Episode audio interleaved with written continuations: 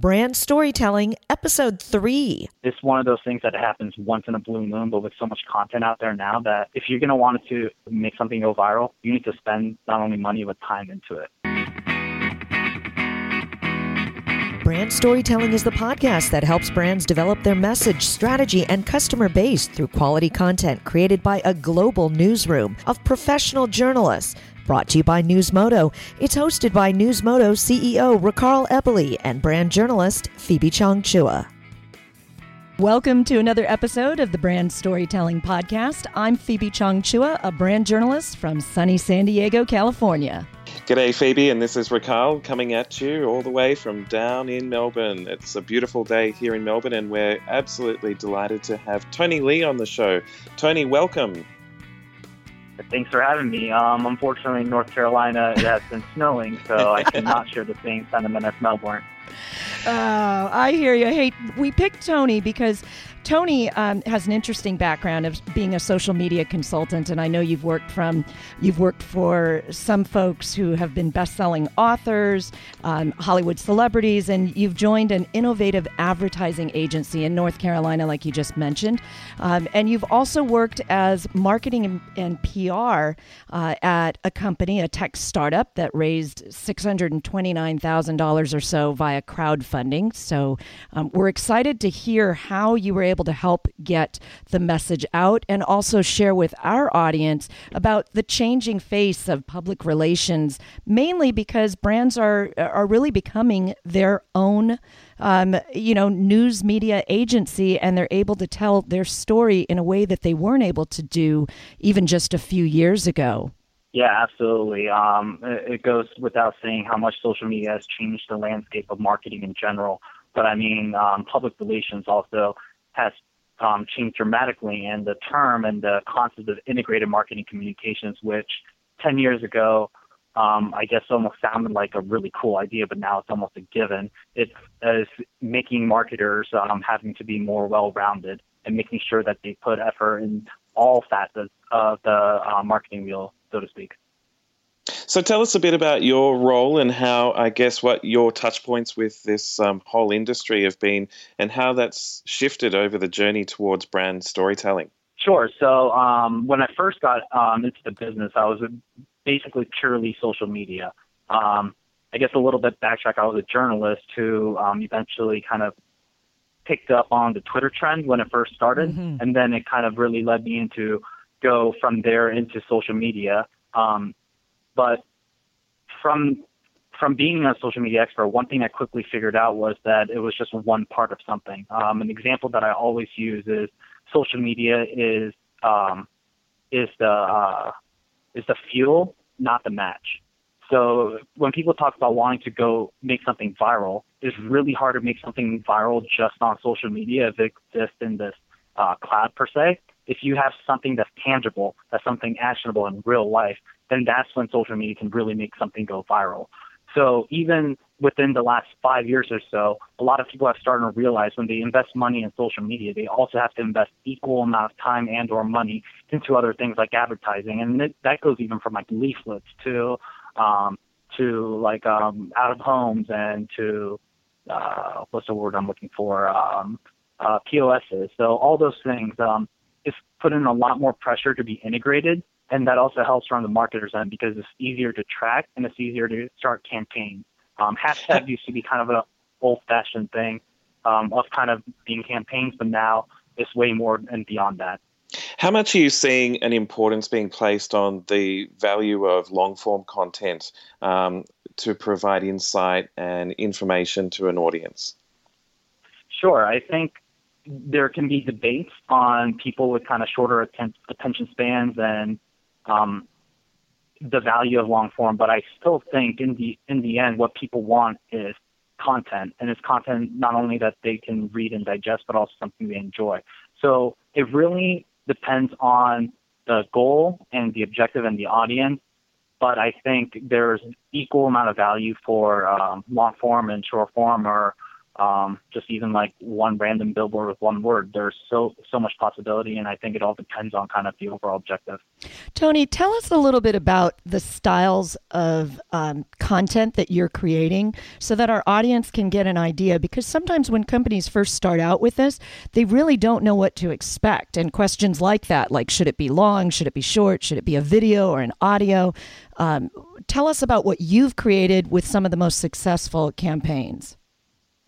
Yeah, so um, I guess the most successful campaign um, that I've done that's really, I guess, uh, uh, was sort of scalable in a way is um, when I was at a, um, I, I created a newspaper called The Intrepid when I was in college, and it was a social media based newspaper. Um, there was a, a musical artist coming into town, and nobody could get an interview. What I did was actually make a call on Twitter with everyone saying, like, hey, so this guy's coming into town. I would love to interview him. I just need everybody to tweet this so that we can get an interview. So I ended up having over 70 people tweet at the artist saying, "Hey, we want to do an interview." And luckily, I got I got the interview. The manager called me directly and like, "Hey, we really want to do the interview."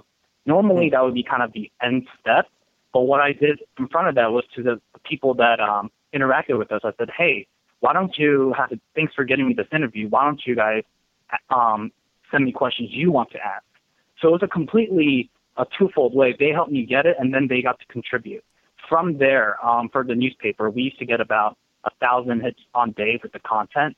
The next day, we got about 25,000 views to that website. The next day was 35,000. Wow. And then ever since then, the um, the newspaper was getting 4,000 hits a day because I really um, influenced the audience directly saying like, hey, it's a two-way street. I help you, you help me. They got their name in the newspaper. They got an exclusive story.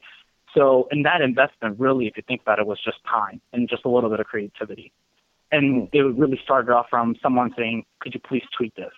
So, and that's an example that's a little bit like five years. So you can still do the same thing, but the concept is there. The strategy and idea is there. It really depends on what you want to do and how you want to make a big impact. How do you think that could be relatable to a brand that's publishing? I guess it's all about audience building and engagement. What could they do to potentially engage their audience more through content that they're publishing? Yeah, so one of the biggest misconceptions of kind of wanting to do something big or make a biggest impact is we have to go try something new and really get a new audience, reinvigorate it. But really, the core core of your audience and the one that's most likely to listen to you is your current audience. In any um, customer lifetime value model, it always kind of hints at how much you you want to keep investing in the people that you um, acquired as well. And I think what a lot of people fail to realize is if you really hit a home run with something that's innovating the audience, and you know your audience better than um, even they know themselves because you got them in the first place, you can you can play something around there. There's research that you should probably invest in with your own audience and don't do something boring as a survey. Be a little creative. Use use Twitter and talking about the social media um, conversations. And if you can't have access to big data social media, at least just go on to Twitter and search and talk about what people are talking in your area or the topics and get a better idea and be like, you know what, maybe we can do this something for their audience because that they, that's what they want. It's something very simple like that, but mm, I mm. think a lot of brands have to start within rather than kind of outside. This is really timely advice because at the moment at Newsmodo, we're uh, bringing on what we're describing as a journalist advocate, somebody that can engage with our featured journalists and most um, active journalists across our network who contribute to the various projects that we create. And um, and one of the ways that we want to be able to support those journalists that engage with us most frequently is to um, connect with them on social media and be able to share some of the material that they're publishing or talk about the material that they're publishing. Can you give us, as a company at Newsmodo, some of your advice on how we could best support our journalists? Sure. So, one thing when I started the Intrepid, one thing, the reason why I think it caught on steam was I, as an editor in chief, put more focus into promoting the journalist than the content itself one thing that I realized in the new shift in social media is people um, saw the content as just words, but they mm. only really want to connect with the person. So I spend a equal amount of time getting their um, faces on social media, um, putting their um, footprint on there, helping them promote their brand more than the Intrepids. And in the end, what happened was the Intrepids brand just went so much bigger because of it. So I think in the new age, what a lot of um, big newspapers, especially, have failed to do was they thought the answer was content, unique content, content delivered in different platforms in unique ways and responsive websites, etc. What they actually should have done was try to make each of their journalists a rock star. And in the business model, how that also works is that once they become a rock star and you help that promote them, it's actually going to make them less likely to leave because of mm. kind of like the clout that you brought with them.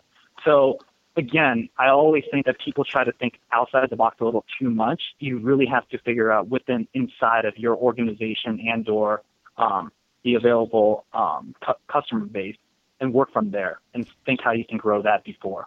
Tony, that's a really good point about making them a rock star. I call that the star quality.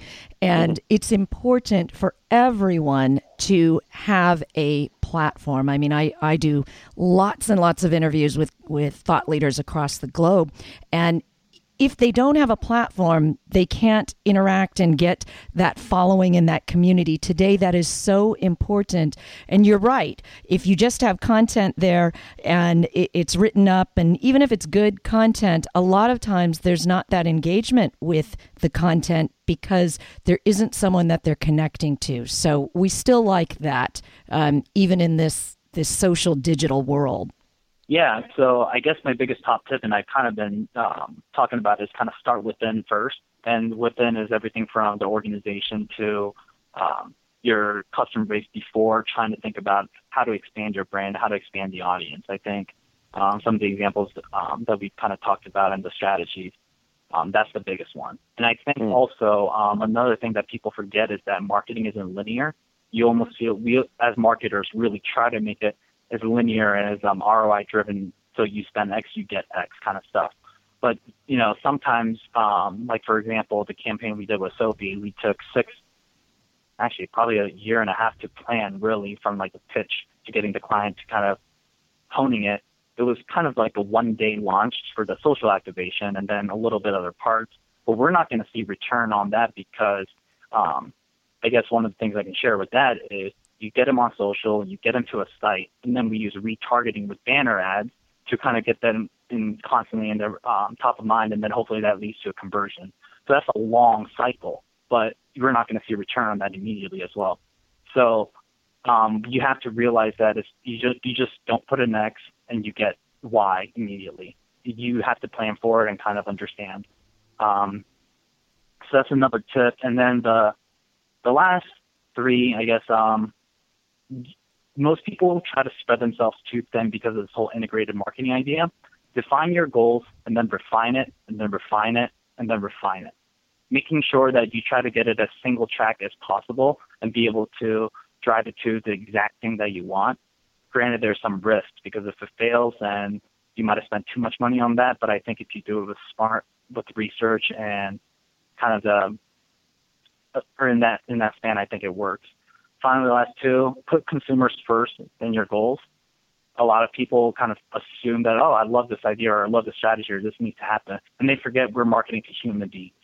And it doesn't matter if it's B2C or B2B. You have to realize as a human, like, would I like seeing that myself? Or would my sister like seeing that? Would my dad like seeing that? Put that in that kind of context first.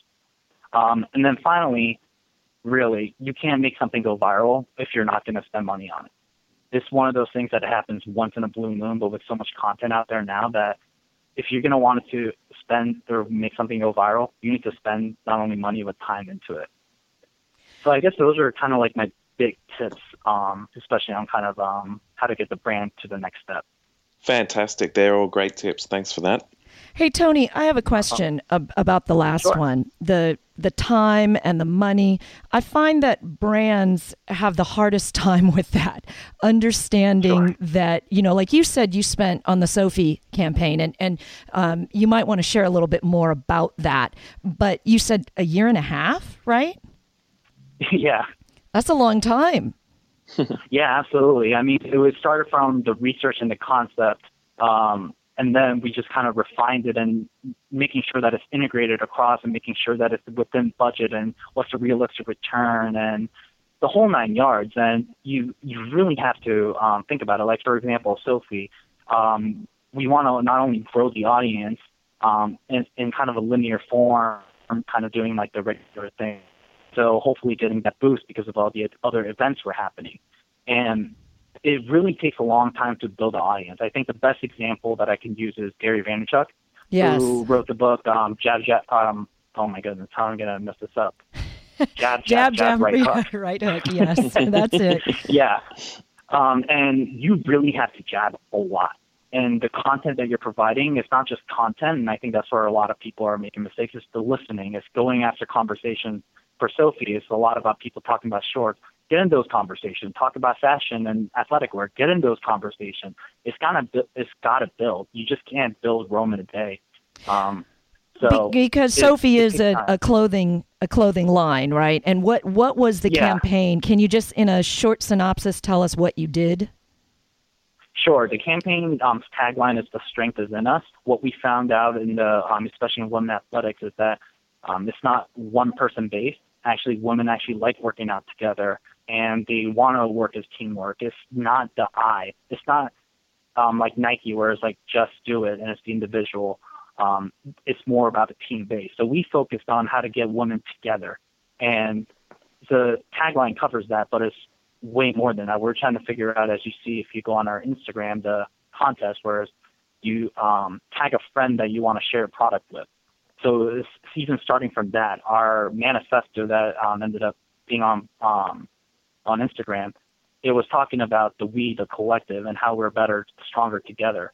So we're starting from that and then kind of just keep building on it. And, you know, when it comes down to it, people are going to start realizing Soffe's not just an old shorts brand that they fell in love with, but it actually stands for something that they love, something that um, 18 to 24 year olds are going to really resonate with. So, um, took took research, developed social content, developed other PR ideas, and kind of made it into a whole thing.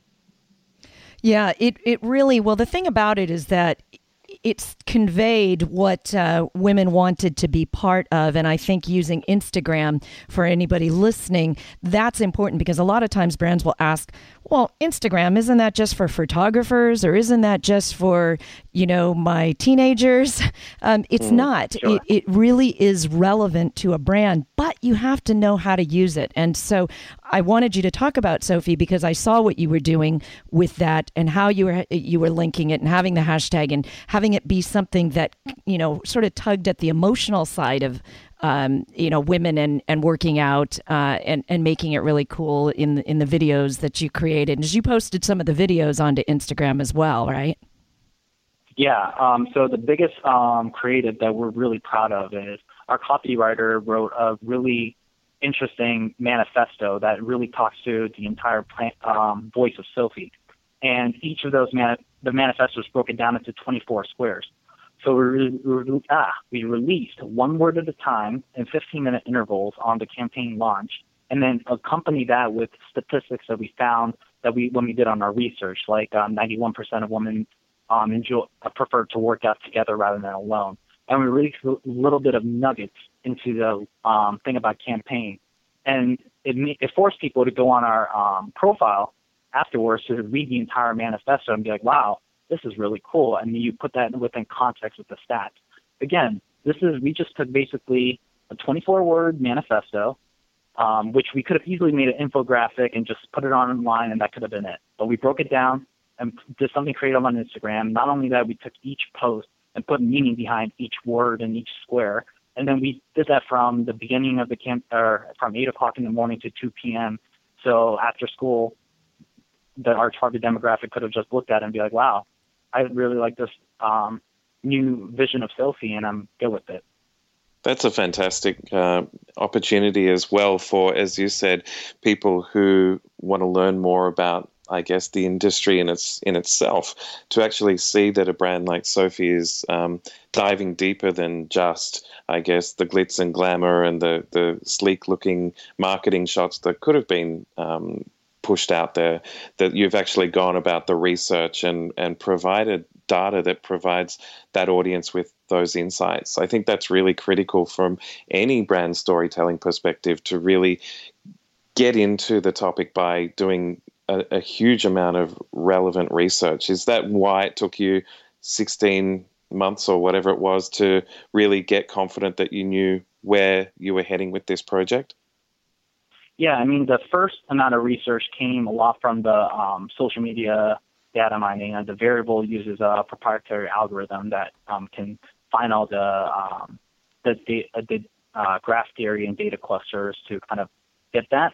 Then we took mm-hmm. that step further by doing, um, you know, research um, the traditional way using um, focus groups and um, oh, what's the word I'm looking for? The big research database. Um, like surveys and white it, papers and things. Yeah, and then and then we kind of um, did our internal smaller focus group testing locally and be like, okay, this creative work. And then we brought um, we decided to um, pay for a national survey, and it only confirmed our reasons. So we knew from the beginning, looking at the social data, that this was it. But we knew that consumers would want to know more. And if anything, using more of these facts, you're just going to prove the point of the brand. So we made sure to invest um, not only just time but money to make sure this campaign is covered from every end. And um, from a PR angle, when you are armed with infographics, data um, from polls, it's easier for media to be like, yeah, I can write about this. You're making their job a lot easier as well. So we really made it into an integrated 360 campaign. Absolutely true. The more you can provide the information to traditional media, super important. I mean, obviously today brands can tell their own story, but it's well worth it to also try to engage traditional media and uh, capitalize on that level of exposure as well. Tony, thank you so much for being on Brand Storytelling. You've you've offered a lot of great information. Thanks so much. Not a problem. It was an honor to be here, and it's really funny that I connected you with you on Twitter just yesterday, and now I'm on your podcast. That's how it's it goes. Like that, that's how we roll, Tony. And just uh, on Twitter, how can people find you if they want to connect with you online and ask you further questions after the podcast? Yeah, absolutely. Uh, my Twitter and pretty much all my social media handles is um, Shecky, which is S H E C K I I. Again, it's been a pleasure to have you on. Heaps of insights and top tips there. So um, we'll definitely be keeping track of your future projects. Thanks again, Tony. No problem. It was an honor to be here. Thanks for listening to the Brand Storytelling Podcast. Please visit newsmodo.com to view the show notes for each episode. If you like the podcast, we'd appreciate it if you'd leave us a rating and review in iTunes. It helps others find our show. Thanks for tuning in, and we'll see you here next week.